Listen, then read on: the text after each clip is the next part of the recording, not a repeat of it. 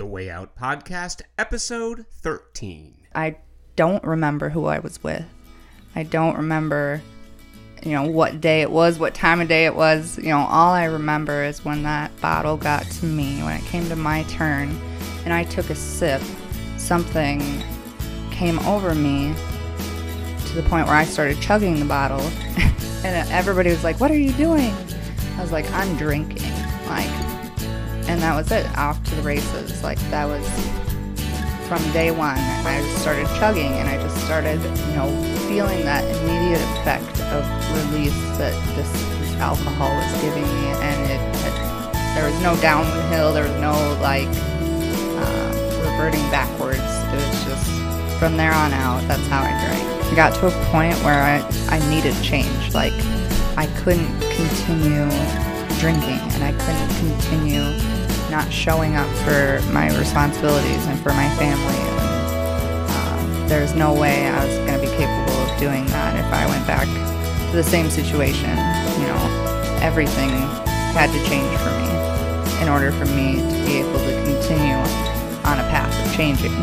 The guilt and the shame that starts to build up from doing less than what you know you're capable of or want for yourself. Even even putting aside how you poorly affect other people, you know, how much you affect yourself by not doing what our basic instincts cry for. You know, to be a member of society and to to love others and be loved, like to not continuously not get those things for yourself is a terrible place to be and to continue to realize this over and over when you dry up it gets worse and worse. Biggest thing was going into a place where there were people like me. You know, I started listening in in this room of people. You started doing what? Listening to what other people were saying. Tell me about this listening that you do. it's funny, you sh- like you zip your mouth closed and open your ears wide, and you can sometimes hear profound things that other people say. And I got a little glimpse of that at, at a meeting, my first meeting, and I was blown away by people describing how I felt. I didn't, I, you know, I didn't give people like note cards to read off of, but somehow they said exactly what I was thinking and exactly what I was feeling, and just this excitement came over me because I was like, I'm finally where I'm supposed to be. Welcome. Thank you for joining us on this week's installment of The Way Out, sharing stories from people just like you who have recovered from alcoholism and other addictions. The Way Out does not speak on behalf of, nor are we affiliated with the 8012 Step organization. Our purpose is to share with you, one episode at a time, what it was like, what happened, and what it's like now. The Way Out is sponsored by Transitions Daily. Would you like to receive the most popular AA daily devotions free in one distribution? Transitions Daily delivers daily devotions from 24 hours a day, AA thought for the day, daily reflections, big book quote, just for today, as Bill sees it, plus more. You can get our distribution daily via email, private Facebook group, or Twitter. Go to dailyaaemails.com for more information. Don't forget to share dailyaaemails.com with friends, in meetings, and with sponsees in recovery. The Way Out podcast is on now. I'm your host, Charlie L. This week we'll hear the experience, strength, and hope of Jamie. Jamie, welcome. Thank, Thank you you. for being here. I really appreciate it. Thank you for having me. So I, I basically had to twist your arm and uh, bribe. you- No, that's not true. Uh, uh, to do the podcast. Actually, it was really great that you uh, uh, that you accepted my uh, offer to do the podcast. Uh, we uh, uh, go to a a twelve step meeting in common, and I immediately was very clued into how different your recovery was uh, in terms of what I had experienced before. And I think our listeners could really learn a lot from some of the things that you've encountered throughout your recovery journey. So, what I'd like to do is have you introduce yourself uh, and tell the Way Out cast audience a little bit about yourself, uh, and uh, then we can uh, maybe uh, start talking about you know what it was like to be Jamie when when you were young and um, and your your road to recovery. All right. Um, well, yeah, I'm Jamie, and I'm from Woodbury, Minnesota. That is my hometown. Um, I've lived there since oh, 1996 is when we moved there. Um, so about 20 years now. Um, and I grew up with my dad, my mom, and a sister. I'm the oldest child. Um, I haven't picked up a drink or a drug since July 17th of 2007. Okay, hold on. I'm going to need you to repeat that. You haven't picked up a drug or a drink since July 17th of 2007? Yes, 9 years ago. Is that nights and weekends too? All included. Yes. Wow.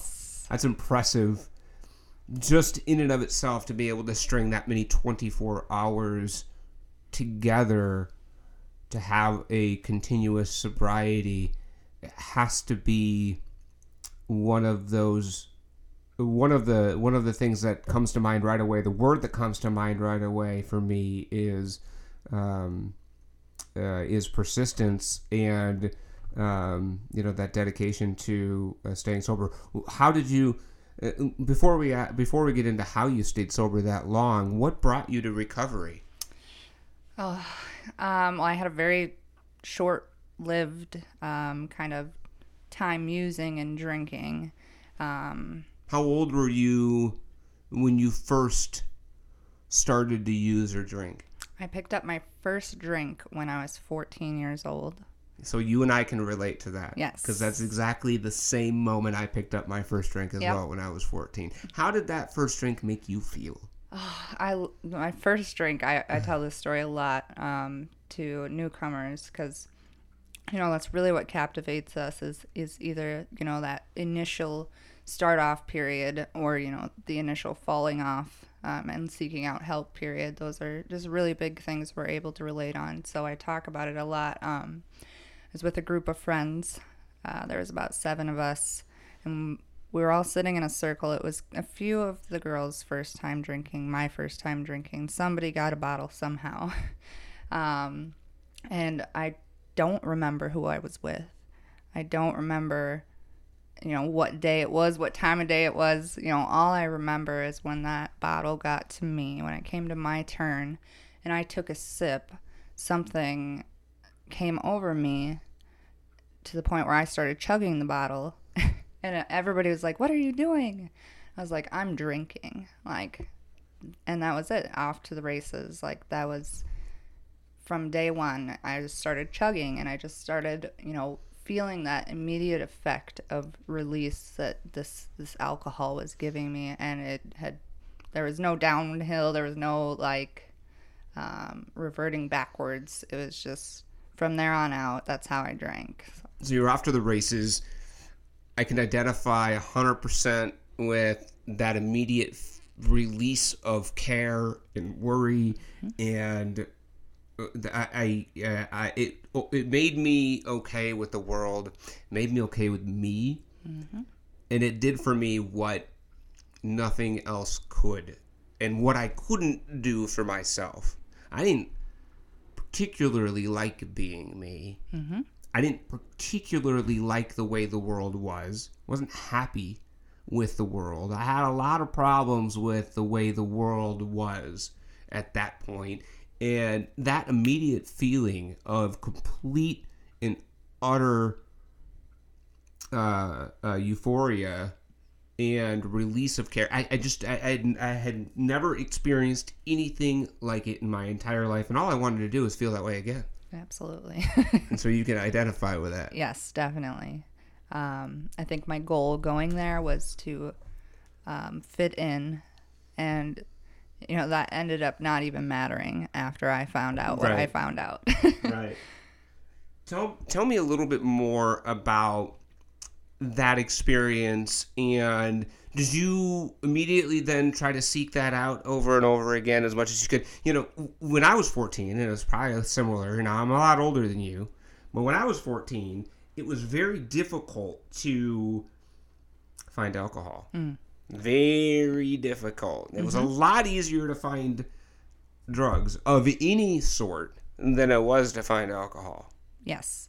Um, no, I totally understand that. And it was a bit difficult on my end, too. A little backstory. Um, neither of my parents drink alcohol. Um, both my parents are technically sober. Um, I think my mom has 20 some years without a drink, and my dad has about 15 some years without a drink. So I didn't grow up with it in the house.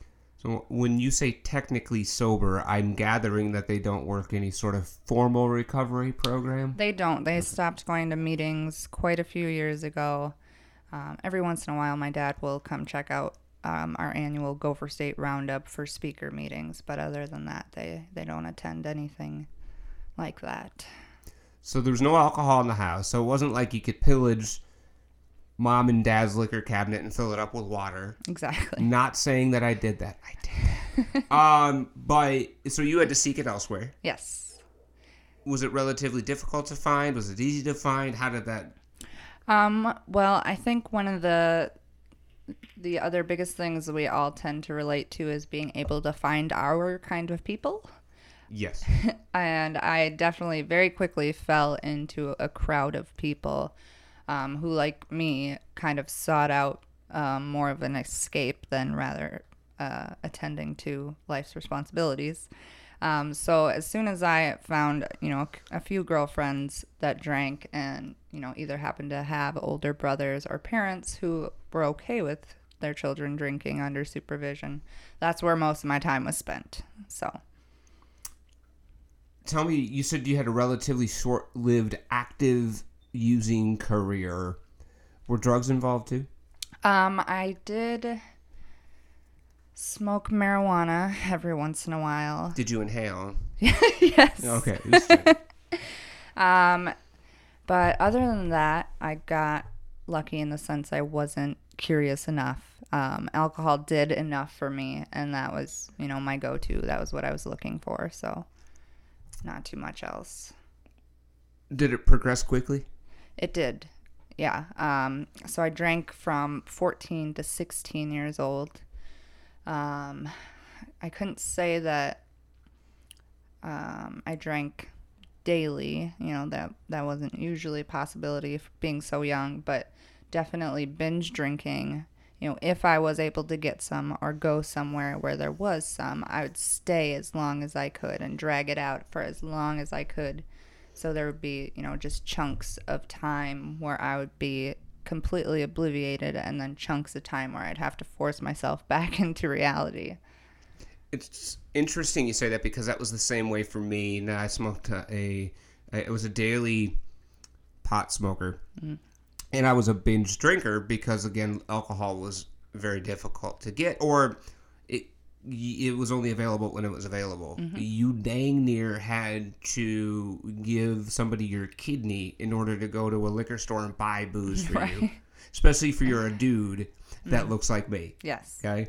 So when I smile pretty and wink, it usually doesn't get me anywhere uh, with uh, a uh, uh, an older guy that can buy booze. So it was parties, but but it was absolutely drinking to oblivion Yes. In this wild binge drinking. As I got older and I was able to buy alcohol, it became a little bit different. It was more chronic because I could get it all the time. Mm. So then instead of having these periods of complete oblivion and then periods of being somewhat dry, it was a constant state of being numbed mm-hmm. because I had the the regular access to it. So you've got two years, you're binge drinking, you're partying, I'm assuming. Yep. At 16, most people are like, I haven't even gotten to college yet. I'm not even out of high school yet.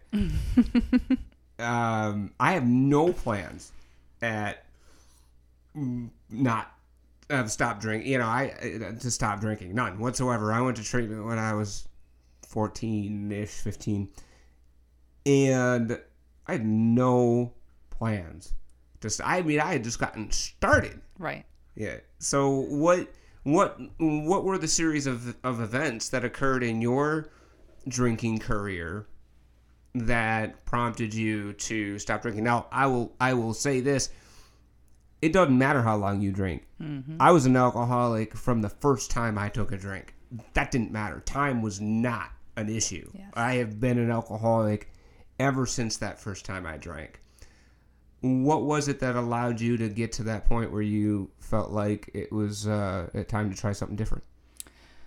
I mean, that is, you know, the biggest thing I think we can all um, really recognize with when our lives start spinning out of control and our drinking starts to affect other people and it starts to affect um, our lives in such negative ways. You know, it's it, that end of the line comes pretty quickly. Um, and even in the book, it says, especially for women. um, but for me, you know, the the more I drank, the more aggressive I got.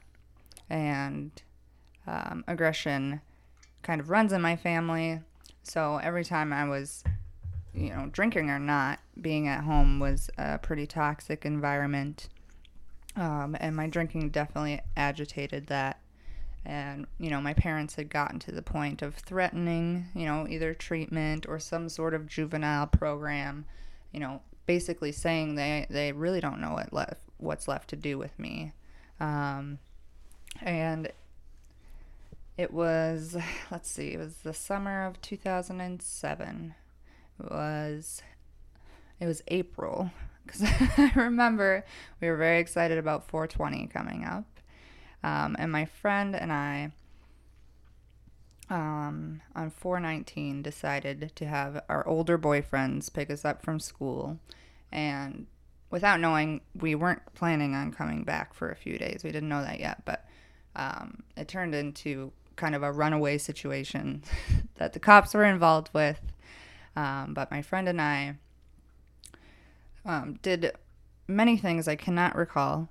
We left the state. We were in Wisconsin at some beach party uh, for some portion of this trip, and there were, you know, many instances that I don't remember. To be blunt, um, this is the time I even lost my virginity. I don't remember that whatsoever either. Um, it was just a complete blur of just drinking and drinking and smoking and drinking. Um, and, you know, we didn't come home the next day, and our parents, you know, freaked out. Uh, the police were called, like, flyers were being hung up. Like, have you seen these girls?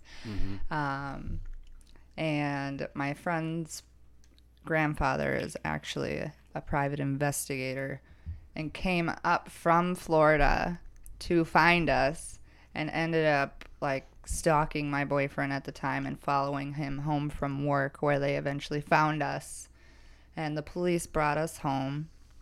Um, that night i my mother i've never seen my mother as hysterical as she was she you know talking about how we affect other people pushed beyond her limit and she actually brought me down to the hospital and wanted me to be you know put in the psych ward because she was so upset with me. Um, and of course they wouldn't take me. Um, so she she did the one final warning speech to me after that night again. Um, but that's not where it stopped of course. Uh, i got many final warning talks. And so i didn't take this one very seriously. Um, and so after that, you know, I was pretty uh, thrown off by how much I affected my mother and affected my family with this debacle of running away and having police involved and worrying people sick. Um, so I think I went about two weeks without a drink. That was my best efforts of trying to make up for what I had just done two weeks and um, I left school early, went and got drunk, and came home. And my parents were notified of me leaving school early, of course. And I got home to my bags being packed. And they told me that I was being taken to the harbor shelter for juvenile girls in Hastings. Um, I think they normally do like a, a 72 hour hold, but it was on a weekend, so the weekends didn't count. So I was supposed to be there for about five days. Um, that's where everything changed for me. I had never been put out of my house before, and I had never gone to inpatient treatment before. Um, this, this is a really big shock for me. Um, Were you angry? I was pretty angry. Um, I mean, I realized that, you know, they really didn't know what else to do with me. You know, it was kind of their their last straw, and um, so it wasn't surprising for sure. But yeah, I was angry and hurt. Um, and it got even worse because they came on visiting day, and I remember I was crying and begging them to take me home, and my dad started crying. I haven't seen my dad cry at this point in over a decade. My dad's a very strong, solid man who doesn't show many emotions, and he is just broke down, and it, you know, tugged at my heart in so many ways um, that that was my changing moment. You know, when I got out of there, I wanted to go to outpatient treatment. Um, I had been taken prior for an assessment, and they actually said this was probably in 2006. And they said that they just thought I was in an experimental phase. Um, so I decided to go back to where I had my assessment and see if they thought I needed the outpatient now.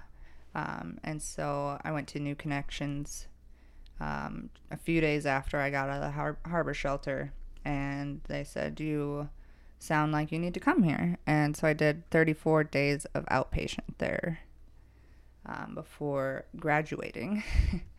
um, but while I was there, um, two things happened. One, they took me to my first AA meeting, um, which ended up being my home group after going there. And two, a representative from a school called Sobriety High School came in and spoke at our treatment center. And um, for some reason, I'm not really um, calling it on my doing because I don't really go off logic much. But something was just like you can't go back to your old school and try and stay sober. Mm-hmm. And this this opportunity just kind of fell in my lap, and so I took it, and uh, that was a a huge thing for me. You know, I couldn't have imagined going back to my normal high school. Um, with my normal friends who I drank with and used with on the regular and stayed sober. There's no way. Um, so I went to Sobriety High School the following year, didn't finish where at Woodbury, and I ended up staying there for the full four years and graduating from Sobriety High School. So I think that's amazing. I knew of Sobriety High when I was in high school, and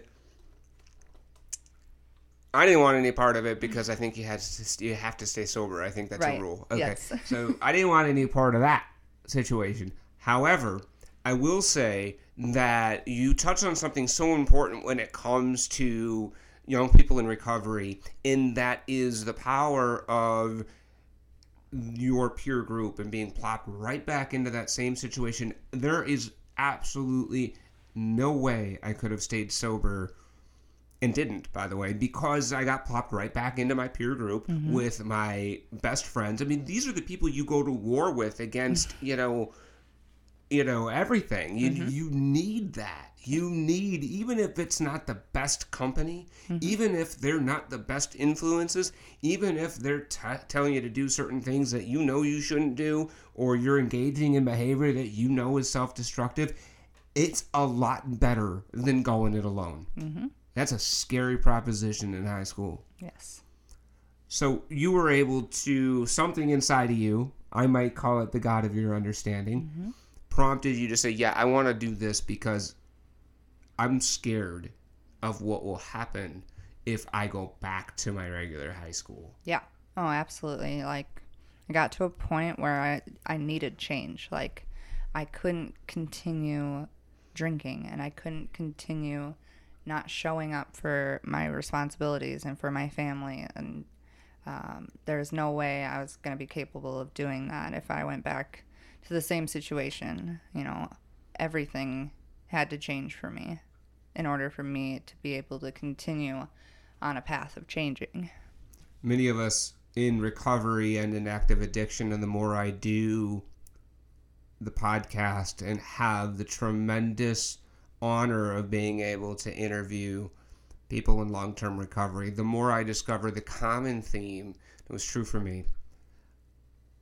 That in active addiction, we find ourselves so far from the person that we have a overriding belief that we can be mm-hmm.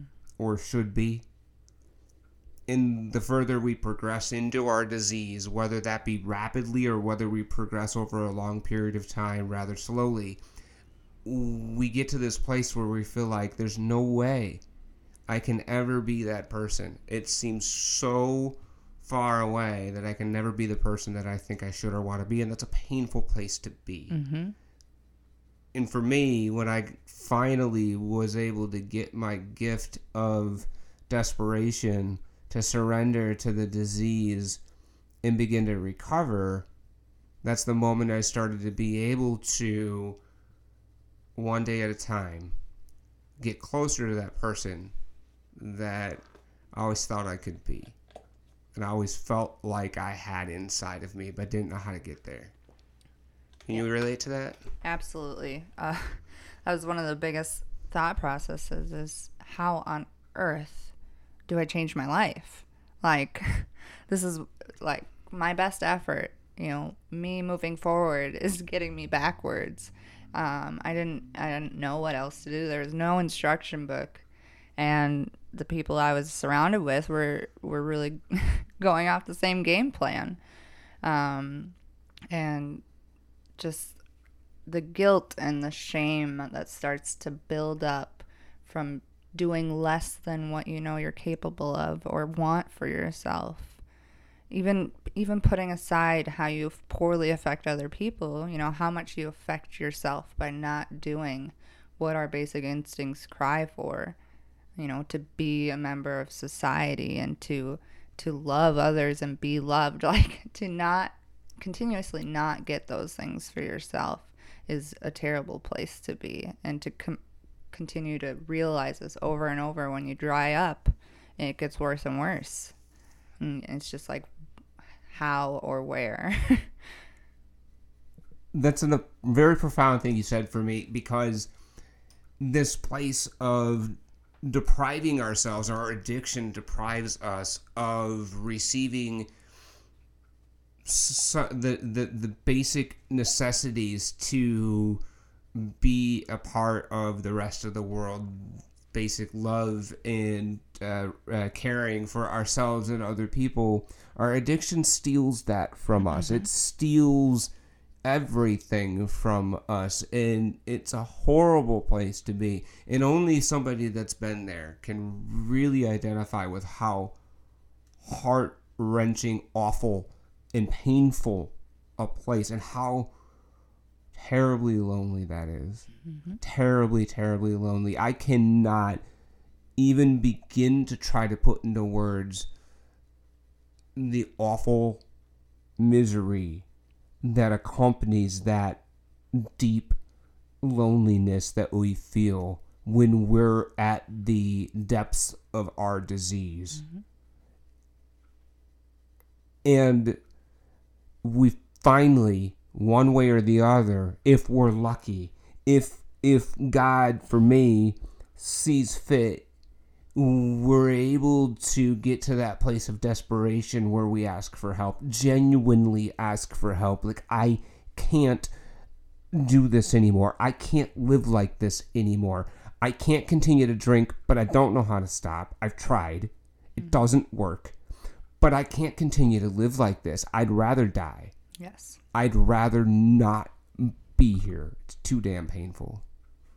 Exactly. Um, to kind of put in perspective, um, it was like my third day, fourth day into treatment, um, and I actually had to have an emergency dental procedure.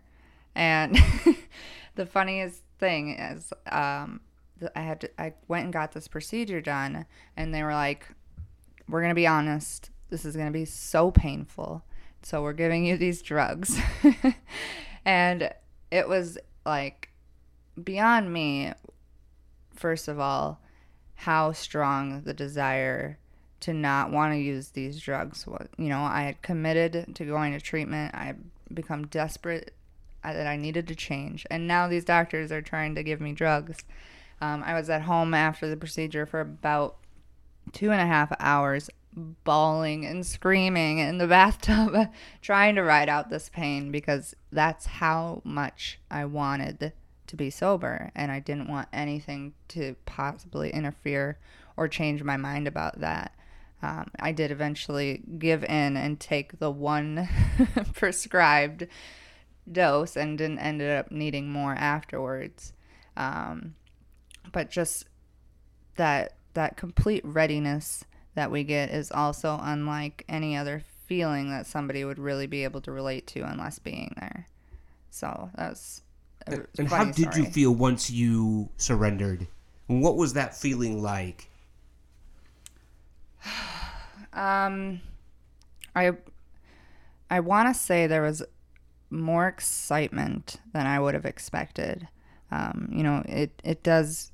You know, at first you're like completely, um, almost full of despair because you're you're licked, you're defeated. Like you've right. got nothing else. Your hands are up, the white flag's up, and you know, for me, being in a situation like that, I thought I would immediately fall into some sort of depression and be like just this zombie trying to not do what I've been doing and being miserable trying to not drink and use. Um, but it actually turned out, you know, especially after going to my first AA meeting, um, there was this almost light that came back on inside of me. Um, you know, the biggest thing was going into a place where there were people like me you know, I started listening in in this room of people. You started doing what? Listening to what other people were saying. Tell me about this listening that you do. it's funny, like you zip your mouth closed and open your ears wide, and you can sometimes hear profound things that other people say. And I got a little glimpse of that at at a meeting, my first meeting, and I was blown away by people describing how I felt. I didn't I you know, I didn't give people like note cards to read off of, but somehow they said exactly what I was thinking and exactly what I was feeling and just this excitement came over me because I was like I'm finally where I'm supposed to be. like never in my life have I felt like I'm I'm where I'm supposed to be. I didn't feel like I wanted or fit in at school. I didn't feel like I wanted was wanted or fit in at home. And, you know, I finally found this place of people that, you know, one thing welcomed me with opened arms, but secondly were as crazy as I was. and somehow not drinking and doing drugs and being okay with that is the the best feeling ever, really. It really is kind of counter opposite of that that hopelessness we feel when we first you know, surrender and ask for help and you know, just kind of zoomed into um, all these feelings on the opposite of the spectrum of maybe, just maybe, this could actually work for me. You came to a place, from a place of total defeat, total despair. You've been licked. Mm. And were you scared of what life was going to be like without alcohol before going into that first meeting? Before you hit that first meeting, were you scared? Were you nervous? Were you, or what was that feeling like now that I know that I can't do this and you've got this, now what? Um, I mean, yeah, there's definitely fear. Um, definitely how long am I going to have to try and do this? Um, is this going to be permanent? How on earth could it be permanent? um, but really, I was just, you know, it's kind of like that that last house on the block feeling of if I can't find something, you know, there's nothing else for me. like, if there's any chance that something could help me have a better life, I'm in, you know. And you go to this meeting and you hear people say things that you've thought before. You hear them talk about the way they felt, the way that they drank, and you're mind blown Yes. because you didn't think that there was anybody else like you. exactly. That you were so different. And I felt the same way. My parents were great parents. They did everything that they could, but they absolutely did not understand the disease of alcoholism. Had no concept of it. Right. Still they still don't, really. I mean they they've learned more about it now as a part of my recovery, but they really didn't have that concept. So I didn't that that, that I didn't fit in in that way at home. Um, I came from uh, you know my mom dying when I was 11, and so and I never fit in at school, and I never fit in anywhere. And I walk into a meeting of Alcoholics Anonymous, and unlike um, unlike you, you you got this great gift to be able to identify right away, which has happened to me subsequently, but didn't right away. And I started comparing instead of identifying. Right. I'm better than you. I'm different than you. I'm not as good as you. Right. And so I started going through that comparison mode of uh, this is why I'm not like you all. Right? I mean, I think it's great, by the way, that you all have this meeting or whatever you do. Right. This this little cult situation. I think that's great. In fact, I think it's adorable. it's really not for me. because I'm let, let's be honest, I'm pretty smart. And I don't need this little support group that y'all have. um, so I, I I took a longer road than you did uh, in that. But when we got to our our surrender point, that's when we start identifying. That's when we start looking to reach out to people. That's when we start feeling like, and you said it, hope. There might be hope. There's people that have felt like me, that drank like me, that did what I did, and they recovered. Hmm. and they're willing to share how they did it. yes. And so, what did they tell you to do? Uh, I can't even tell you how many times at that first meeting I heard keep coming back. But saved my life, you know. 9 years later I've never not gone back, you know, like That's a pretty simple deal. You go to a meeting, you start identifying, and a bunch of people say, "Hey, keep coming back." Yeah. All right, I can do Right. that. yeah, you want me Sure. here? Okay. All I right. got nothing else to do. I'll come. I'll keep coming back. Done. Yes. Did they, did you get a sponsor right away? How did that work? A sponsor is obviously strongly recommended in the program of Alcoholics Anonymous and other 12 step programs that are out there. Did you get a sponsor right away? Um. Well, the first so at my first AA meeting, this wonderful guy, huge, kind of scary looking guy, came up to me, and at first I was terrified, and then I realized that he was about to hug me, and he's like, "Welcome to the club, sister," and he handed me this book, and he's like, "This one's yours to keep," and it was you know one of those big blue books. And he's like, My wife's number is written inside and she sponsors people. Give her a call. And I was, I was so weirded out by how nice this person was being and how he was just giving me things having just met me. He must have a hidden agenda. Must have. Clearly. He, but he didn't. To this day, I still see him and he still talks to me about remember when you came in here. Um, but I didn't. I didn't actually end up calling his wife. Um, that was too out of my comfort zone too soon. Historically, I'm not very good at reaching out, especially right out of treatment, to call a stranger and ask for help. That's hard to do. yes. I don't even like asking people I know for help. And so uh, you had some early trepidation in terms of being able to ask for help. yeah i mean it was it was definitely offered um at one point um i actually had gotten sober with a best friend of mine who didn't end up sticking around but at the time her both her mother and stepdad were in the program active members in the program um, so i did call her mother my sponsor for a little while and talked to her kind of in person whenever I was over there with my friend and considered that some sort of sponsorship. Um, but it wasn't until a few years actually into not having picked up a drink, not having picked up drug, going to these AA meetings on a regular basis, and still not feeling quite like I got what other people were getting. Hey, you were sober for three years, and you didn't have a sponsor, Right?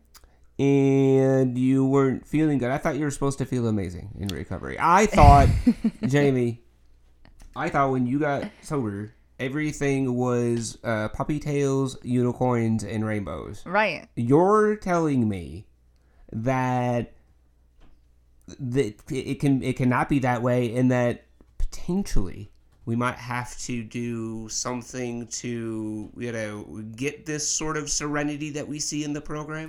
Yes. There is work to be done. Whoa, that's a four-letter word. that is a four-letter word, and I'm not sure that's allowed on the podcast. I'm just not sure. Uh, yeah, I know. I was waiting for something magical to happen, and I was wondering why it wasn't happening to me. Um, and kind of increasingly over time, I became more restless, irritable, discontent. You know, We up, get that way. yeah, up up through all the night, um, thinking myself to death. I couldn't oh, believe how much I could awful. think. oh, Jamie, that is so awful. I hate that. And I know what you're talking about, by the way, in terms of just oh the mind and the gears over and over and over and over and literally you get to the point where you want to remove your brain yes. and throw it in the garbage Yeah. Or hit the eject button and use right Exactly. you get to that point where i can't deal with this anymore No, yeah, you, you know, you take away the drugs and alcohol, and you're still left with the same person. You know, I was still left with Jamie, and it turns out taking away the drugs and alcohol didn't change me that much. You know, I, I thankfully didn't go the places I used to go, and now went to places where people who had a little uh, more of an idea of what life was about were at. And, you know, I didn't as much like lie, cheat, and steal.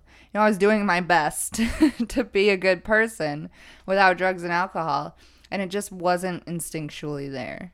And over time, it got miserable and more miserable. And I was like, all these other people showing up where I show up are happy and like getting jobs and, and doing fun things.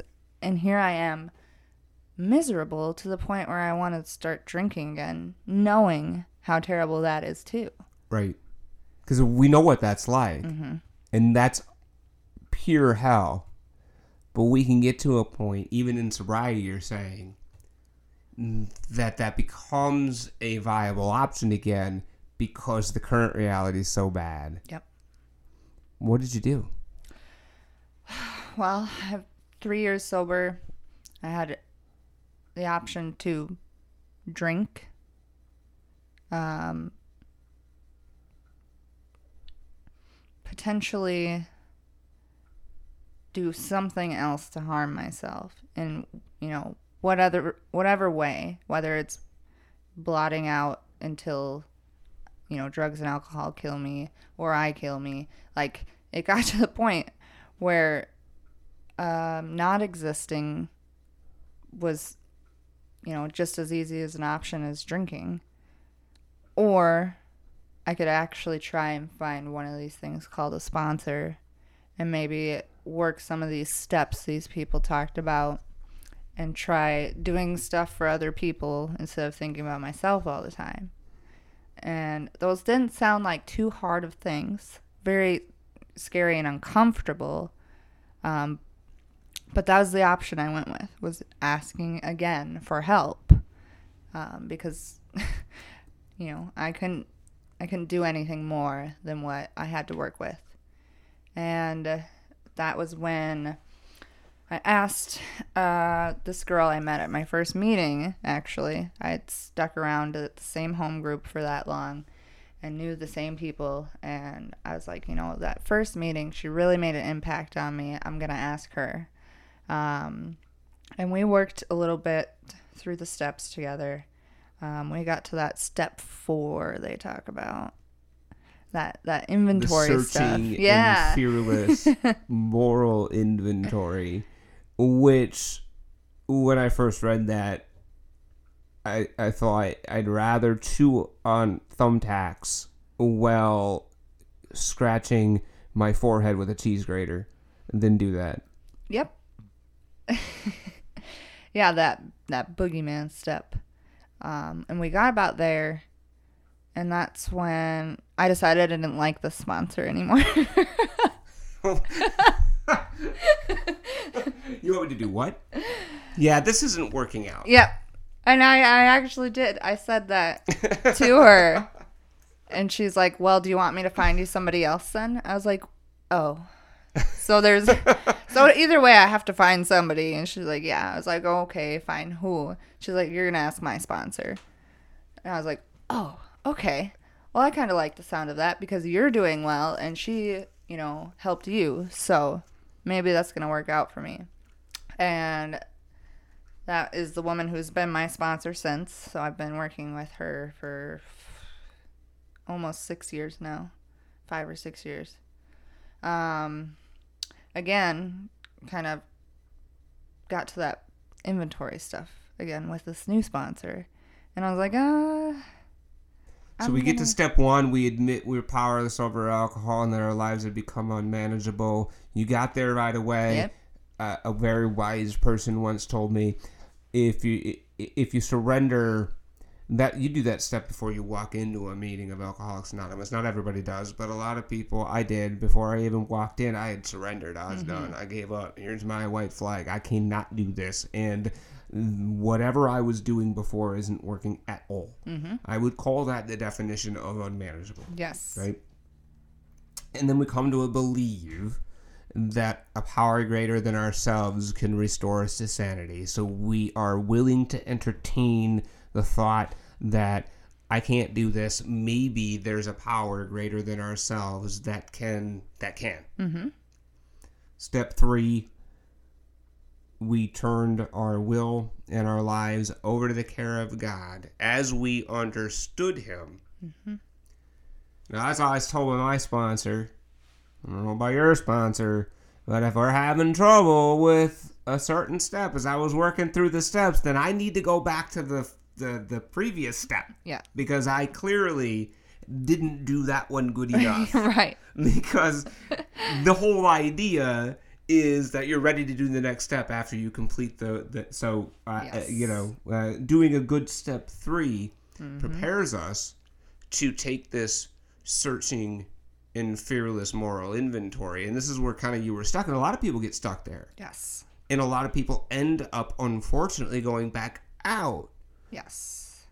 because they can't get around that searching and fearless moral inventory because of fear, because of a whole mm, primarily fear, I think. Right. Was it that way for you? Was it fear? Oh yeah.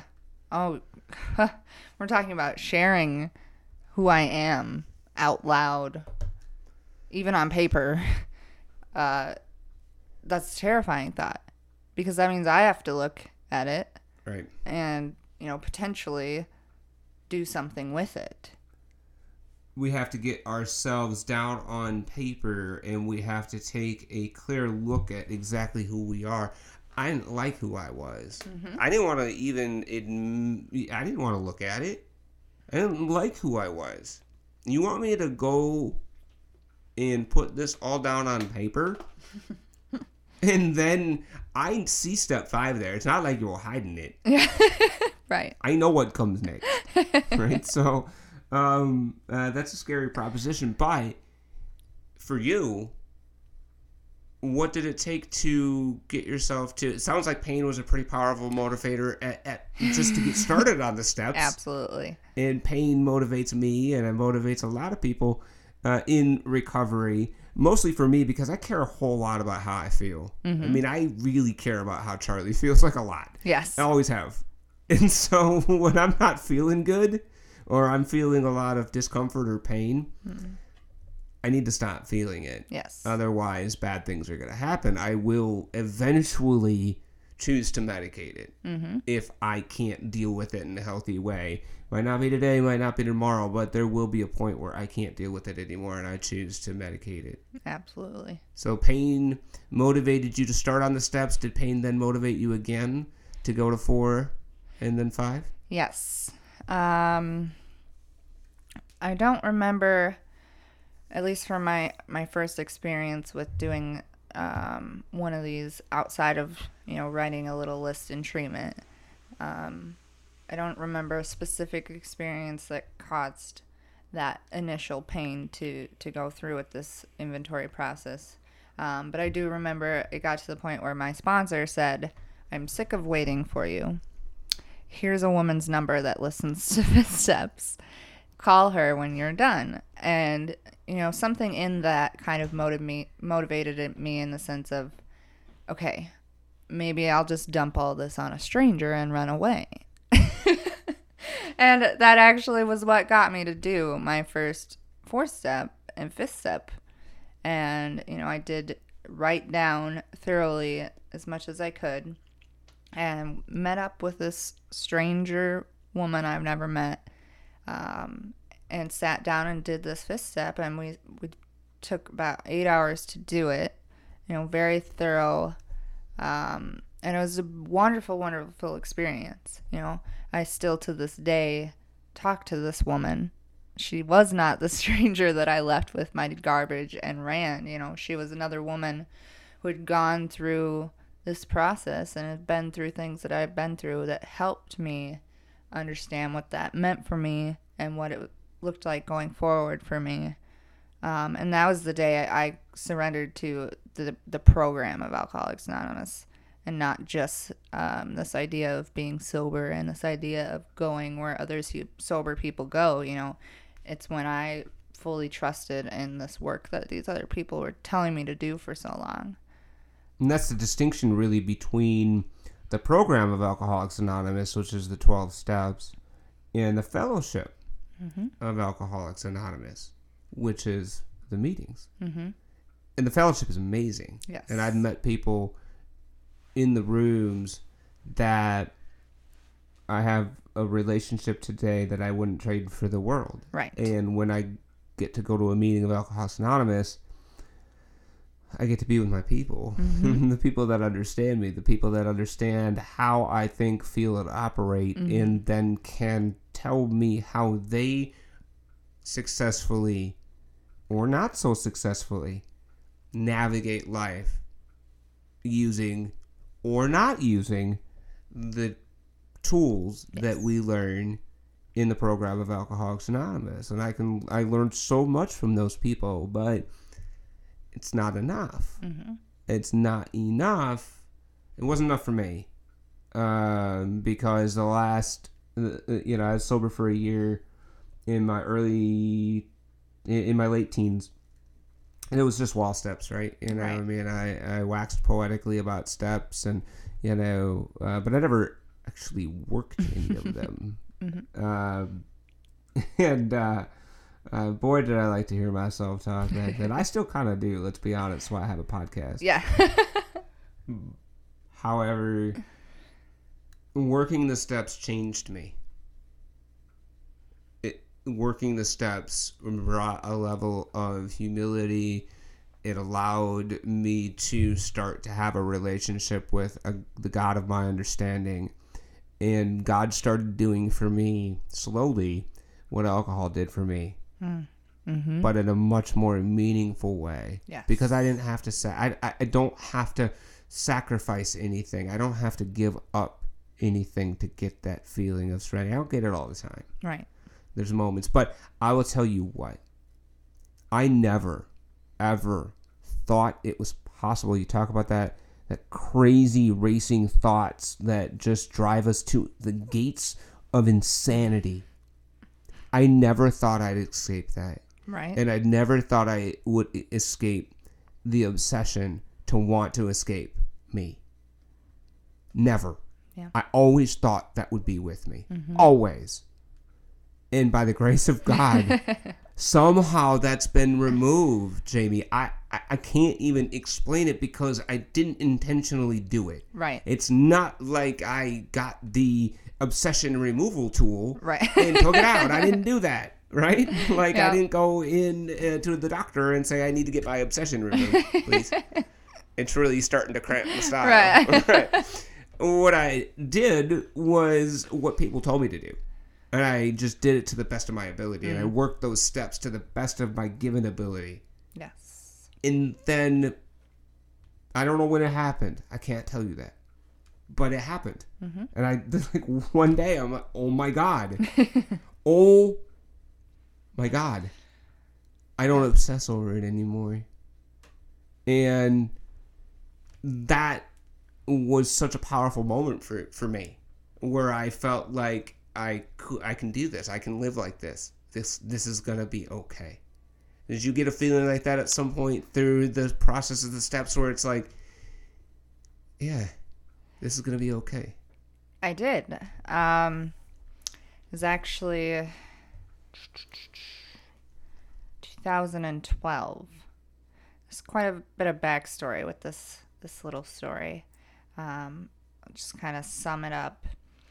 Uh, along the lines of of the tendencies tendencies we share as alcoholics or addicts, um, we speak a lot on selfishness and um, there was almost that obsession aspect of um, trying to fill that hole of selfishness as I did with alcohol or drugs. Um, and I just had, you know, these desires to, like I said earlier, be loved and to love. And of course, a young sober girl, there's dating experiences. Sure, absolutely. And I had this dating experience that turned out oh so terribly wrong. Um, you know, I had gone against people's um, advice and uh, dated a fellow that wasn't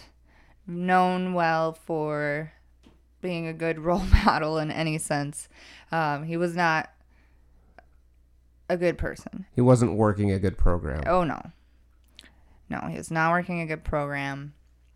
Um, but there's something, you know, beyond lust and beyond um,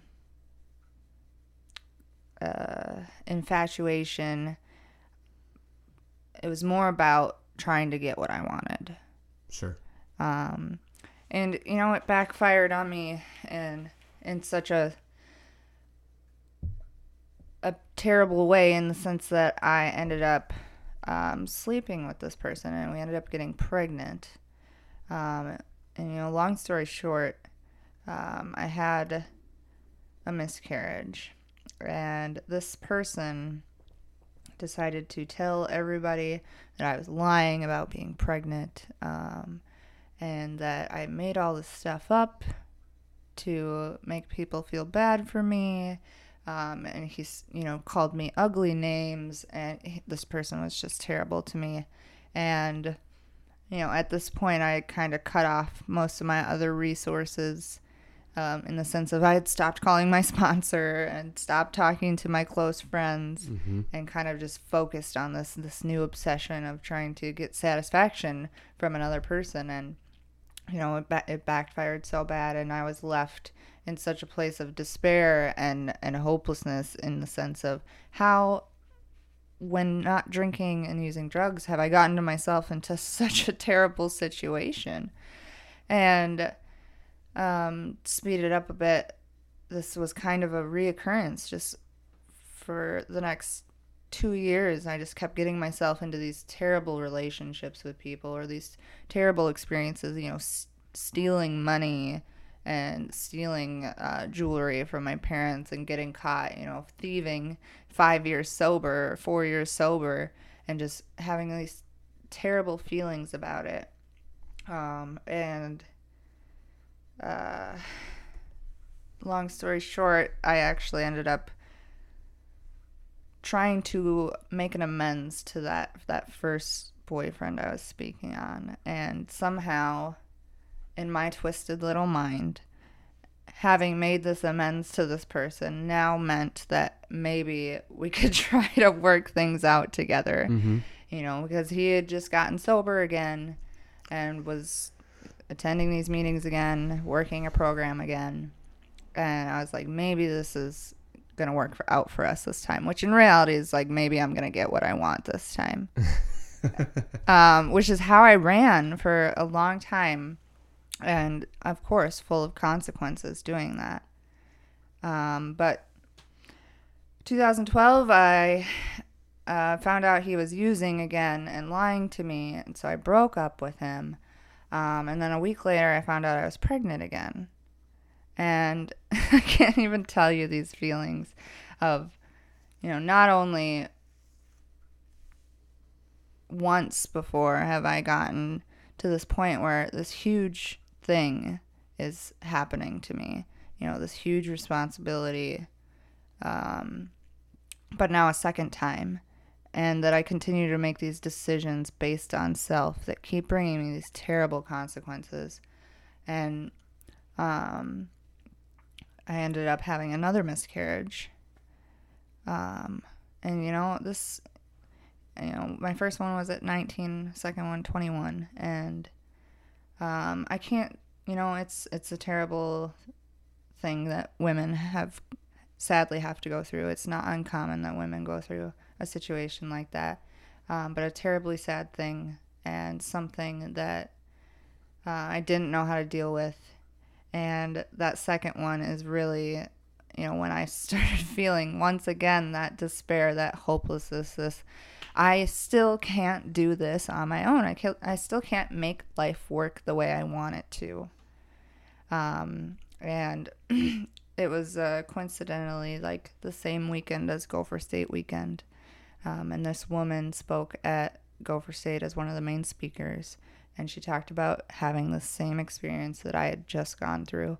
And she talked about um, the third step. And she talked about how after this experience that just broke her heart and tossed her through a loophole, like, you know, she was sober too when this this miscarriage of hers happened and she's full of despair, full of what do I do? How do I get through this? And she was like, I got on my knees. I said the third step prayer as honestly, thoroughly, and sincerely as I could. And my life changed. And I went home and I did that that night.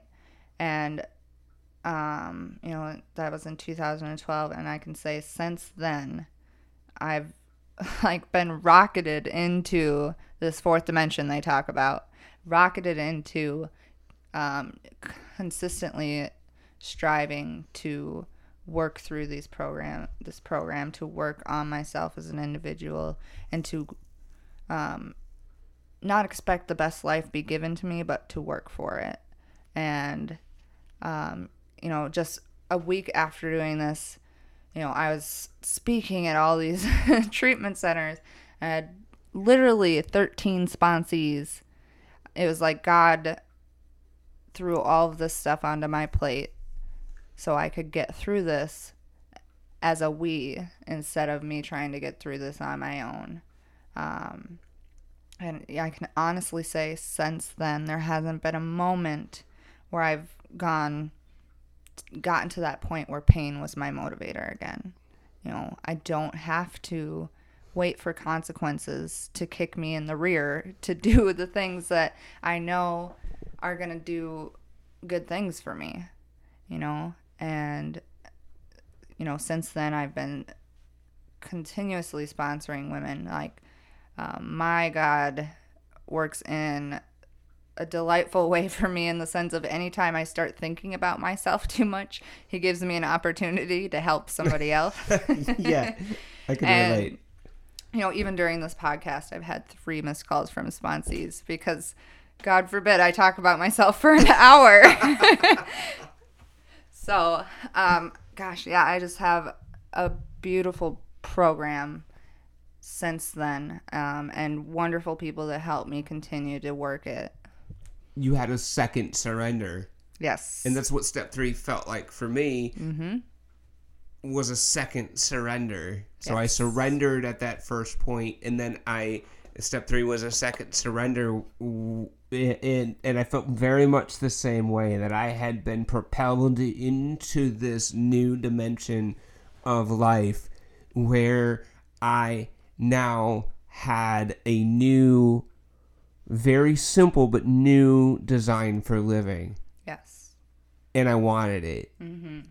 And I just kept doing it, and I just kept trying to be of maximum service to the to, to the God of my understanding, which is pretty dang limited at the time, and it's still not super complex. Let's uh, and and I don't want it that way, Right.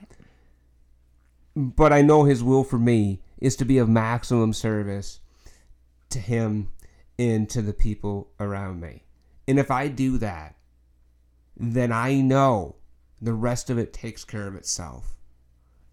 And I'm going to be all right. I still think about me a lot.